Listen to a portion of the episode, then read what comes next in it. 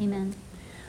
Thank you for inviting me. Uh, It has been a pleasure to get to know Blake and to know the great work that's happening here at St. Peter. This is our neighbor parish. We were so fortunate to have Father Clark at St. Michael for his first assignment, so I was able to serve with him in a number of capacities. I have a sense as to how he may want to lead the parish. Uh, so, my job tonight is to take us from where we were last week to where we will be next week. So, last week was discernment. We're going to look at uh, discernment from a deeper perspective, from the perspective of complementarity of the gifts. And then next week, Father's going to take the last leg of the journey into mission. Um, there are some handouts. Blake, would you mind? I know that Casey just walked in, so anybody else that may need a handout, would you hand those out? Thank you very much. So, if you take a look at your handout, I want to establish some fundamentals. These things have already been addressed in previous sessions, but I think it's important for us to look at them fresh as we go into tonight's topic on complementary of the gifts. So, the first part is just the reality that the giver of all gifts has gifted each one of us. So, God, who is so gracious, lavishes gifts upon us regularly, has given us the opportunity to be instruments for Him. So, He does work through us. And tonight we're going to look more deeply at how He does that. I wish we had time to talk about all of the gifts that God has given us. Um, but of course, we don't have time. So we're going to look at two main categories of gifts. One would be the sanctifying gifts, and the second category of gifts will be the charisms. We're going to spend the majority of time with that second category of charisms. But just a note about the sanctifying gifts. So, sanctifying gifts, sometimes we call these the apostolic gifts of the Holy Spirit. We are given these first at baptism when we become children of God. We need these gifts, they're for us personally. They help us to become holy. So these sanctifying gifts allow us to function at a supernatural level that we could never function at on our own. But these sanctifying gifts, given at baptism, are sealed at our confirmation, and they are developed through grace, the, the grace we receive through the sacraments, as well as just living a virtuous life. They allow us to become more docile to the Holy Spirit, which is incredibly important because our life journey is really a life of growing in spiritual maturity, and we need to be docile to the Holy Spirit to be led by Him. So, sanctifying gifts, one category of graces and gifts that we can talk about. But the second category falls in this category of special graces, and within that category are the charisms. That's what has been the focus for these last number of weeks. So, the charisms, as you've learned already um, on number three, the charisms are gifts that the Holy Spirit gives us to associate us with His work. And the Holy Spirit is the sanctifier. So His work is to sanctify souls. He allows us to assist Him in that work through these particular gifts of the charisms. So charisms are not meant for us. It's different from sanctifying gifts. Charisms are meant for others, and so they've been given to us to serve. They indirectly and directly build the body of Christ. They build up the church. That's what God is. He's a builder. So if you look there at three, charisms enable us to be instruments of God's providence. They, uh, they act like avenues of His provision. So He works through us. So God largely likes to heal people, save people, um, build people through the work of other people. It's really beautiful how He does that. Tonight, we are going to look at the complementarity of these gifts. In other words, how they work together. They work together in harmony. We're going to look at it from two perspectives, however. We're going to look at it from that personal dimension. In other words, what does that complementarity look like within me? But we're also going to look at it from an ecclesial perspective. In other words, what does that look like from a parish perspective? So we're going to go real proximate within but then we're going to end by looking at a large parish. So I'm making a huge assumption tonight that you're here because you are vested in the well being of this parish. I know that Father Clark has a lot of work uh, that he's been assigned uh, to do here by God through the bishop, and he needs others to assist him in that work. So you have been given charisms to do that. So let's dive in. Um, if you take the next section, take a look at that next section, perspective. Hmm. I love um, Glinda, the good witch of the Wizard of Oz, said that it is always best to begin at the beginning. And I think that's important. When we are learning any aspect of the faith, we want to keep the big picture in mind. Um, so while it would be wonderful to spend the whole day talking about the gospel, and the saving message of Jesus Christ, we don't have enough time. So I'm going to force myself to be brief. But it is important for us to just consider the gospel message. Because if we don't understand the gospel message, we don't even understand a need for gifts of grace. So the gospel message, you can call it uh, perhaps you call it the kerygma, the saving message of Jesus Christ, um, the good news. But this gospel message, I have seen it shared in as few as three steps to as many as six, but I like four. Um, this is the language actually that the Archdiocese of Omaha is using. They're doing amazing things in regards to discipleship and evangelization up there. And they use this language, and I think it suits our purposes well tonight. So, if I were to explain the gospel in four simple points, I would use relationship, rupture, restoration, and response. And we're really going to focus on the response portion for the evening. But the first point is this relationship. God has created us, He has willed us into being out of love, and He has done so for love. So God loves us personally and uniquely. He doesn't love us, you know, like a, the whole big group, God loves us kind of a thing. He loves each one of us uniquely, and He has a plan for our life. And his plan is perfect. But point number two, and that's that sin entered the world. And so sin ruptures that relationship with God. It ruptures the relationship with God, with one another, and within ourselves. And that's a problem because it impacts who we are, it impacts how we function. Our nature now is disordered. We are we're inclined to sin. We're inclined to be selfish. God could have left us in that situation, but he didn't. He loves us so much that he sent his son Jesus Christ to come to earth and to assume human nature, to show us how to love, to show us how to live. And so what Jesus does is brings us back into relationship with the Father. He reconciles us. But he also asks us to repent and he asks us to surrender our life to him. That's where point number four comes. Point four is response.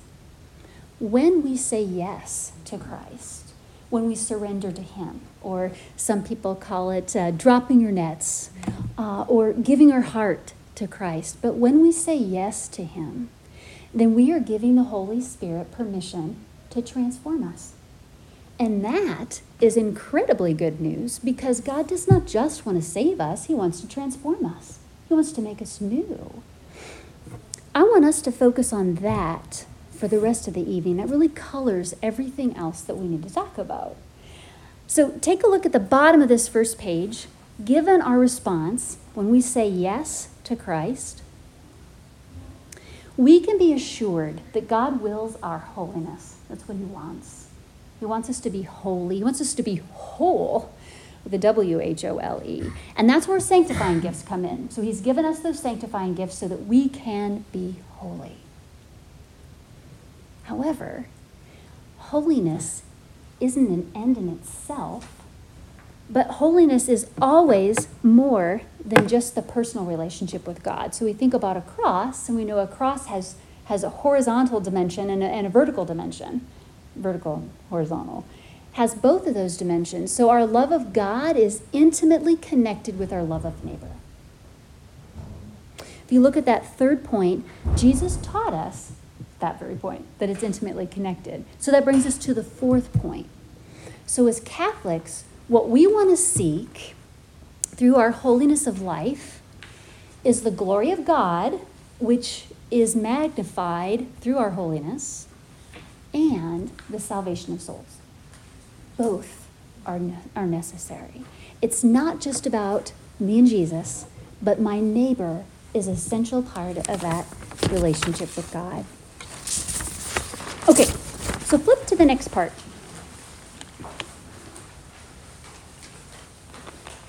Complementarity of the gifts.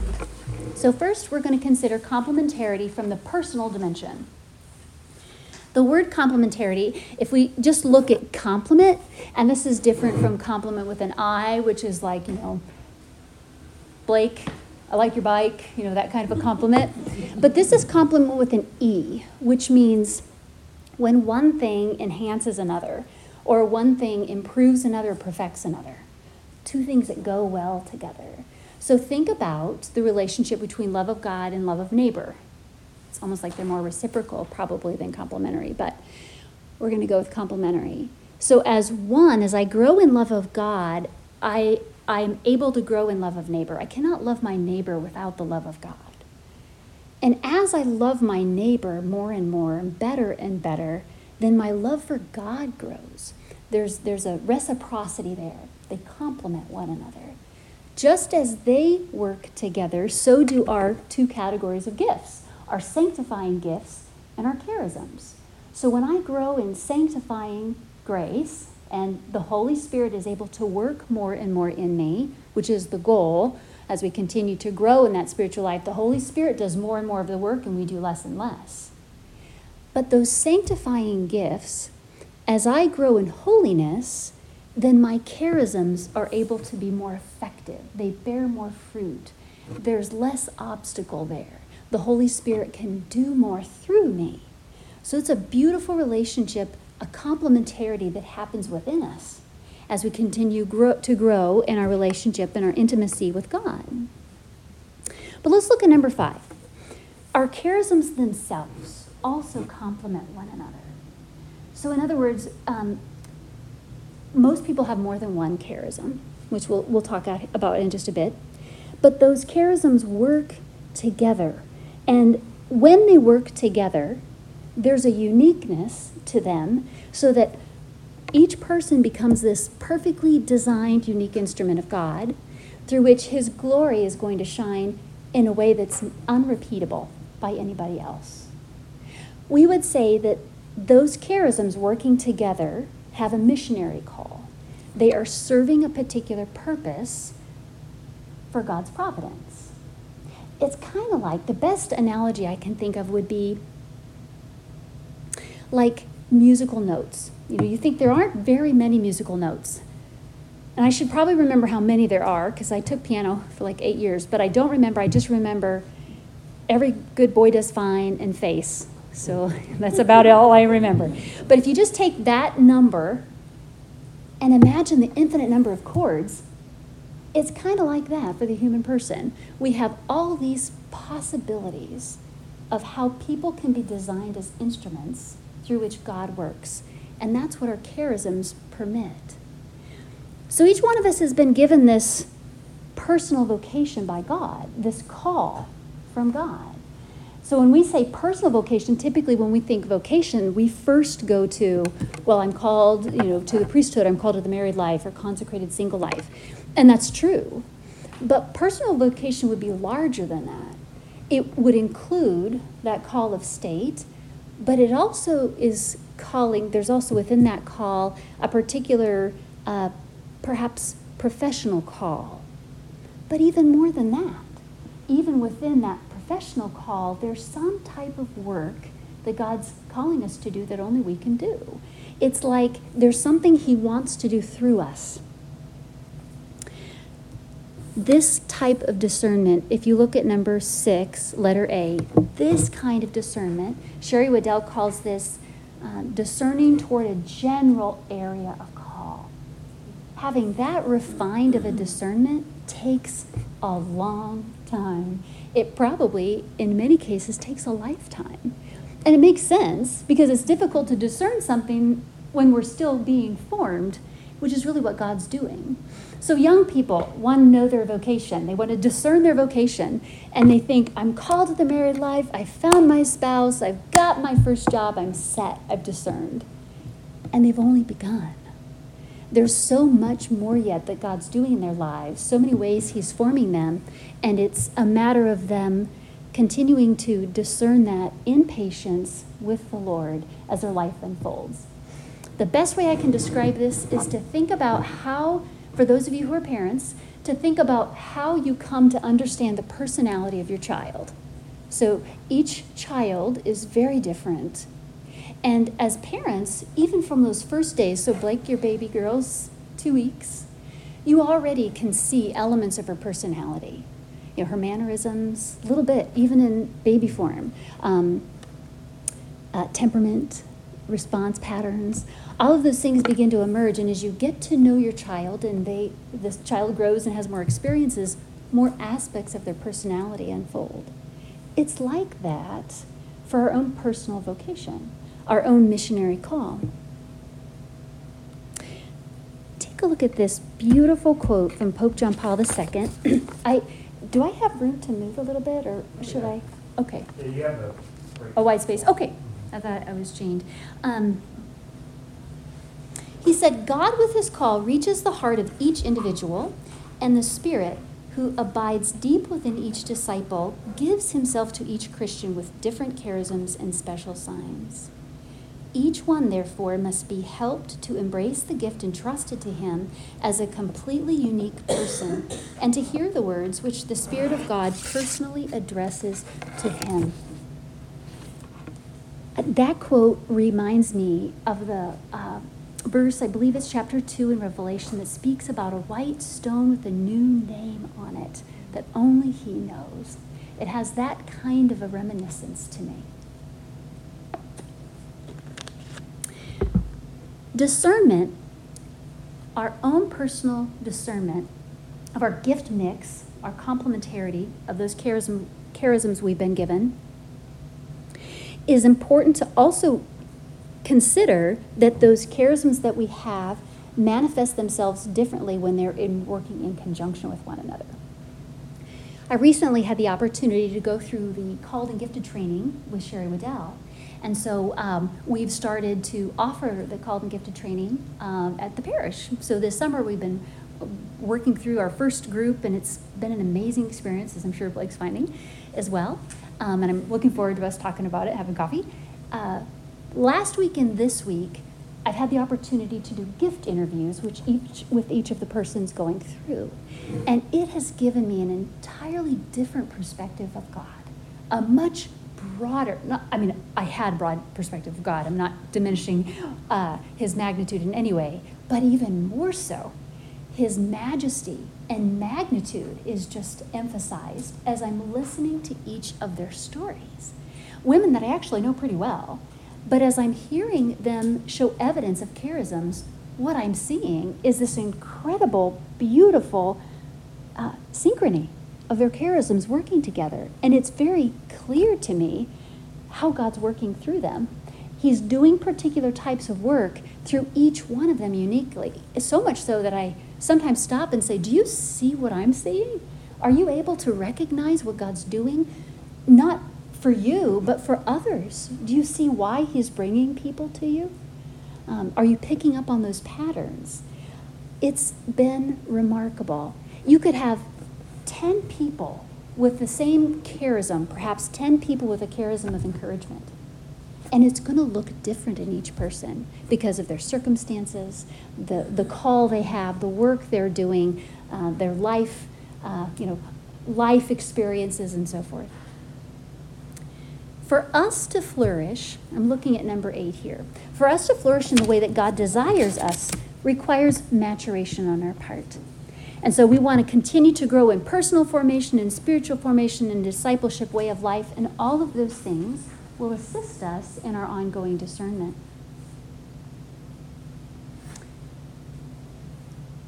So now let's consider, take a breath. I sometimes go too fast, so tell me if I'm going too fast. Now let's consider the ecclesial dimension from a parish perspective. Maturation and wholeness and what God wants for us, that happens largely through relationships. Of course, primarily a relationship with Him, and the three persons of the Trinity, but then with His body, the church. So we need one another to become the people that God has designed us to be. Even introverts, we need one another. That's how, that's how God shapes us. So the church is the body of Christ. And just as we would never want to separate Jesus from his body, because we want the whole Christ, as Augustine said that, we want the whole Christ. So just so, you know, we would never want to separate um, our service of one another and our gifts from others. They have been given to us for others, those charisms. It is antithetical to be Christian and to only care about ourselves. We can't say we're Christian when we're only caring about ourselves. So to love is our duty. We are to love God and love our neighbor. And so the opposite of love would be self love. So there's a real push. Christ asks, and he's calling us to go out. We really see that in the lives of the saints. When you start to read the saints carefully, you begin to pick up on patterns in their lives in which they all become more and more outward facing, more and more community focused, whether that community is their religious community or the family or a, a diocese, you know, or the world if you're a pope. Um, but they become much more other focused, completely selfless, because they imitate Christ, who is completely selfless. So if you look at number six, this is where we're getting kind of to the crux. We have a role to play in helping others on their path to eternal life. Becoming more like Christ means become, becoming more and more other focused. So our yes to God assists, uh, assists, sorry, I got distracted by a baby. Um, our yes to God assists Him in the work of sanctification of souls. That's what we're doing when we say yes. And He desires to do something masterful in others through us. So that means that holy, healthy development of the body of Christ, and I'm going to consider the parish, we're just going to consider St. Peter Parish, what God wants to do here. He has gifted St. Peter Parish with directly willed persons that are here with particular charism gift mixes for a reason.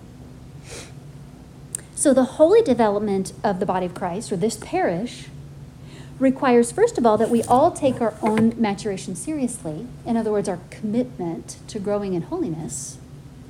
But also that we commit to being builders of others. So, builders and equippers of others' development. The most local dimension of church for most people is the parish. I love that Patrick Lencioni, so he's a leadership expert, and he's the one that's largely responsible for the Amazing Parish movement. And when it first came out, actually, Father Clark was with us at St. Michael, and so we were able to go to one of the very first Amazing Parish conferences, and it was amazing. And it really shaped our understanding of what parish should be. Uh, Patrick Lencioni says, and quote, a parish is probably the most important organization in society. It is where most people come to know Christ and His church. He says that everybody who steps onto the campus of a parish is looking for Christ. And so that really raises the bar as to how a parish should function. We begin to see that it's more than just a group of individual people coming to worship Christ, but it is a living body coming together, meant to serve one another. Okay, if you flip to the back, I want to show you what Sherry Weddell calls the thresholds of conversion. If we are to be a healthy, mature parish, then what we need to do is take our responsibility by the reins, which is to foster conversion of heart. What I want to do is, is show you the thresholds of conversion because it plays directly into the reality of what we need to do to help people foster charisms. Um, so before, I will have, Blake, I'll probably have you help me hand it out, but just hold on just a second. I want to share just a couple points before we look at the thresholds. So I think, Blake, you've talked about Sherry Weddell already. A few times, so I won't go into who she is and that kind of thing. But she's the one that coined the phrase threshold of conversion, but she it wasn't didn't originate with her. Um, there was actually a Protestant pastor doing youth ministry in the 90s, mid 90s, and they noticed that their students on campus weren't going through conversion. One year, they happened to see a lot of students go through conversion, and so what they did, they studied them. So for about 30, about 38 students, he and his team um, spent time having conversations, studying, asking them what, what happened, what changed. And what they found is that all of those students went through similar stages in their conversional process. Sherry latched onto that study and then sort of reframed it into what we now call the thresholds of conversion. Before we look at those, though, we need to talk about conversion because really a parish is in the business of facilitating conversion. That's what we're doing. That's what the Lord wants. He wants converted minds, hearts, and way of life. And so that's what we're, we're doing is helping to facilitate that, facilitating those encounters that lead to deep conversion, deep prayer. Technically, our first conversion is our baptism. You know, for, for a, a child who's born, our first conversion would be baptism, where we actually become a child of God. But let's just say, given that, that as I grow in my journey with the Lord, there will be a first intentional conversional movement. And that is when I actually become a disciple by choice. That's when I will to surrender to Jesus Christ. That is my first intentional conversion. We have a lot of people in our pews that have not made that move yet. The second intentional conversion, if you look here at number two, number three, the second intentional conversion is a conversion to mission. And this is where I move beyond just growing in personal sanctity, as awesome and important as that is, into a life in which I pour myself out into others I become missionary in my discipleship. So it's not just me following Christ, which we're called to do. We're called to follow him, we're called to imitate him, become like him. But he said, go, make disciples. So we're called, the reflection we had at the beginning, um, it, there before the Blessed Sacrament, challenged us bear fruit. He's appointed us to bear fruit take a look at quote number five. So this is a great book we, our leadership team actually read this, this summer. Um, Made for Mission, Renewing Your Parish Culture, because we just went through a strategic planning process and developed a, a new plan. Well, it was like a refurbished version of our original plan. Tim says, by the way, he was in the Archdiocese of Denver. They're doing amazing things. He did such great work that they actually pulled him, and now he's working with the USCCB uh, conference that's um, kind of putting out this whole Eucharistic Congress. That's the Tim. he said, Many people stop before the second conversion. They are infinite growers. They have the initial conversion and, out of genuine fervor, spend the rest of their lives learning more about the faith and seeking to grow in prayer. This is not a bad thing. But it's not the final horizon for those of us baptized into the life, death, and resurrection of Jesus Christ. Instead, each of us is called to multiply our discipleship. Pope Benedict XVI put it this way Discipleship and mission are like two sides of a single coin. When the disciple is in love with Christ, he cannot stop proclaiming to the world that only in him do we find salvation. What we want to see in a healthy, thriving parish is the number of folks who commit to becoming missionary, we want that number to grow. Starts with starts with encounter, and then it moves into discipleship, and then we move into missionary discipleship. Blake, would you hand out these thresholds of conversion?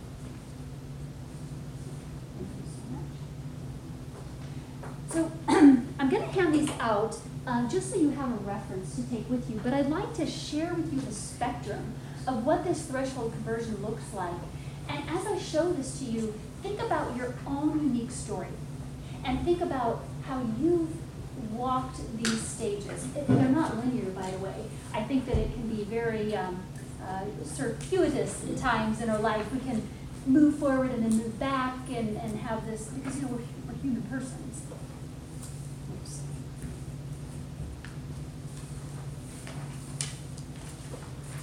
So we have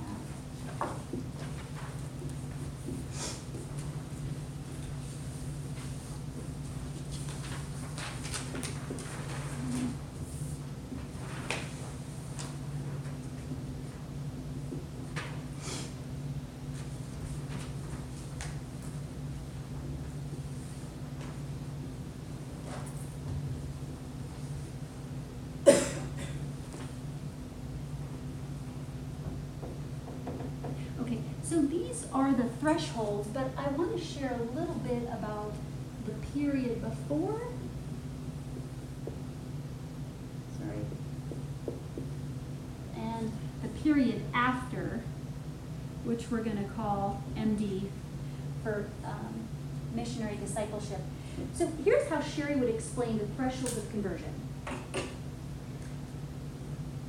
This is the pre-trust stage.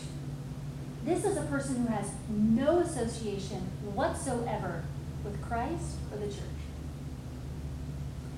Once a person crosses the next threshold or actually goes into the next stage, the person has to cross this threshold of trust to move into the next stage. The threshold of trust means I am now forming a positive association with someone related to the church.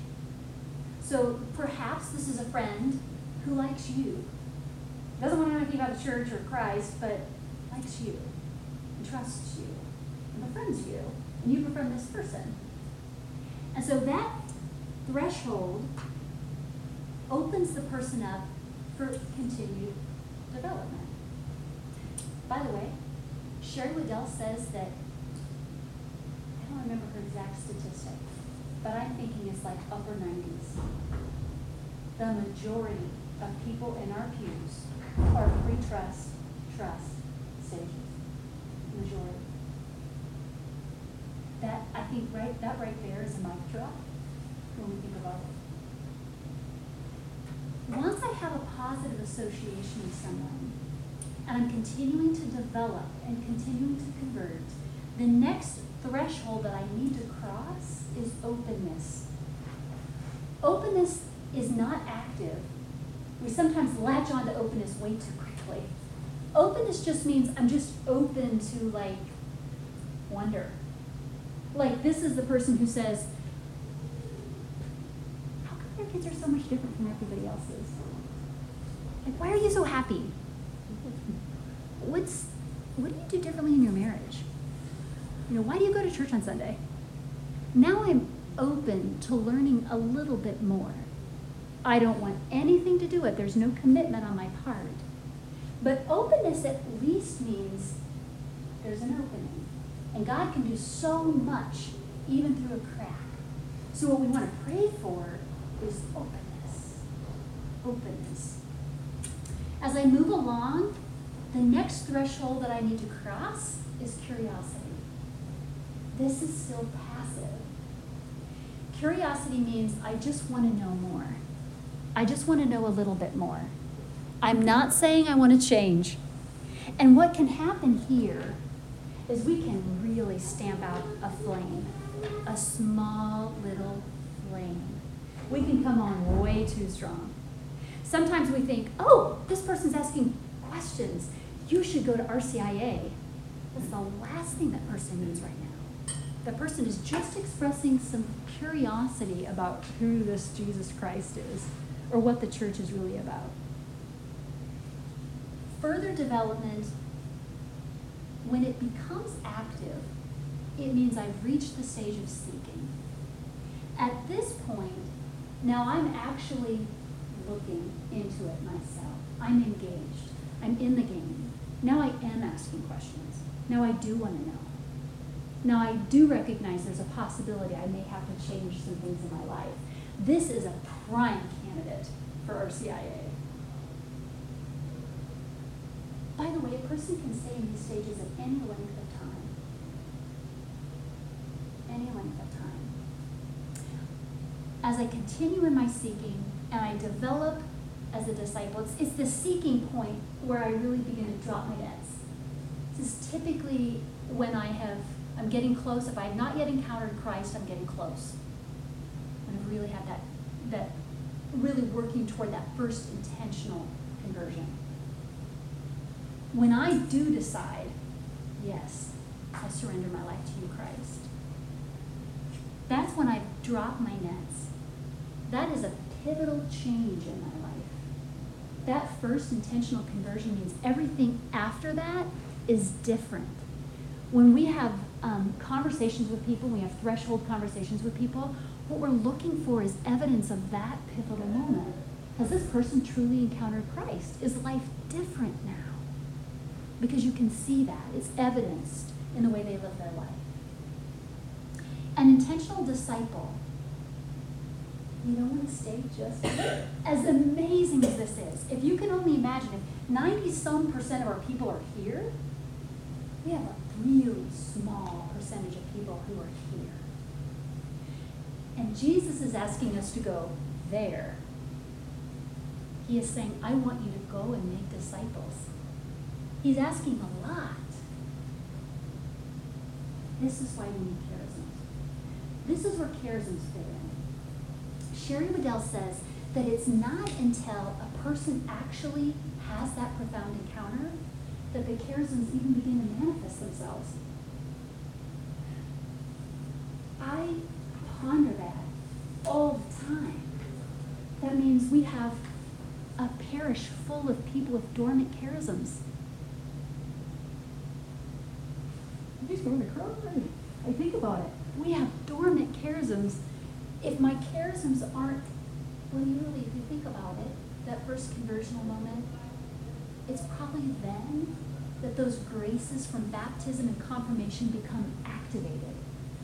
That's really, you know, that's the baptism of the Holy Spirit. There's a reigniting, there's a renewal of those graces. Because if we've been baptized and confirmed, those are permanent graces within us. Um, meant to be permanent, as we could do in mortal sin. But those can be reignited. we want use our charisms and we want to help build up the body of Christ. We want to help others discern their charisms. And do that, we want to have parishioners that encounter Christ. Parishioners that are truly seeking Him and are working toward intentional discipleship. So, as you can imagine, when we think about this, probably looking at a bunch of parish leaders here, where we're thinking about the reality of it, that's a lot of work to do. It's the Holy Spirit who converts. It's the Holy Spirit that does the work. But the Holy Spirit wants to work through people. And He's asking for our yes. Okay. I want us to have a little time for some small group discussion, but I'm just going to touch very briefly on the last few points and then we'll dive into some small group you had an opportunity to meditate on John 15, which really emphasized beautifully two core points from tonight, two core takeaways. One is that we must abide in Christ. So, in other words, we can do nothing without Him. You know, all, all is all stems from our intimacy with the Lord. So we must abide in Him deeply to grow ourselves. But also, we recognize that He calls us to love. He calls us out of ourselves to serve, to love one another, to build up the body. He is looking for fruit. You think about your charisms. Number two, you have been designed uniquely, you've been equipped for a particular missionary work, meant for the benefit of your neighbor. Now, this work is in addition to what we would be obliged to do anyway. You know, we should be engaging in spiritual works of mercy, corporal works of mercy. We should be doing those things anyway, just in, in Christian life, Christian daily living. So our charism missionary call is in addition to that. It's like a supernatural charge of a particular kind of work God wants us to do. No one else can glorify God like you can through the way He's designed you. The fruit that we bear through our charisms depends on our openness to being His instrument, our yeses to the divine appointments He provides, and more than anything, to our intimacy with Him. So, the more we live a life of grace and virtuous habits, docility to the Holy Spirit, pure and sincere resolution to do His holy will, then the more He can work through our charisms to build up His body, the church. I've dumped a whole lot of stuff on you to think about. I think it's important for us to have some small group discussion. So, just with uh, the people at your table, um, or if, if you're a small number and you wish to, to go to a bigger table, you're more than welcome to get up and, and move around, get up and walk around. There are more questions that we have time for. But if you take a look at the back, I would like us to, to think about these things. If you don't have a chance to talk about them together, perhaps you could take them to prayer. The first one is charisms typically manifest themselves after we are living in a living a personal relationship with Jesus. What implications does that have for our parish? Number two, what are some ways to facilitate a person's encounter with our Lord? Number three, how might God be calling you to be more other centered? That might be more of a private, personal question that you would want to take to prayer. Number four, what is the next best step to take and the discernment of your charisms? Okay. Why don't you go ahead and talk with each other and let's come back 8 825 we'll take just a few minutes at the end and offer some big ahas i'd love you to talk and then perhaps take one key idea that comes out of your group discussion and, and that's what we'd like you to share with our larger group go ahead and feel free to dive in Thank you.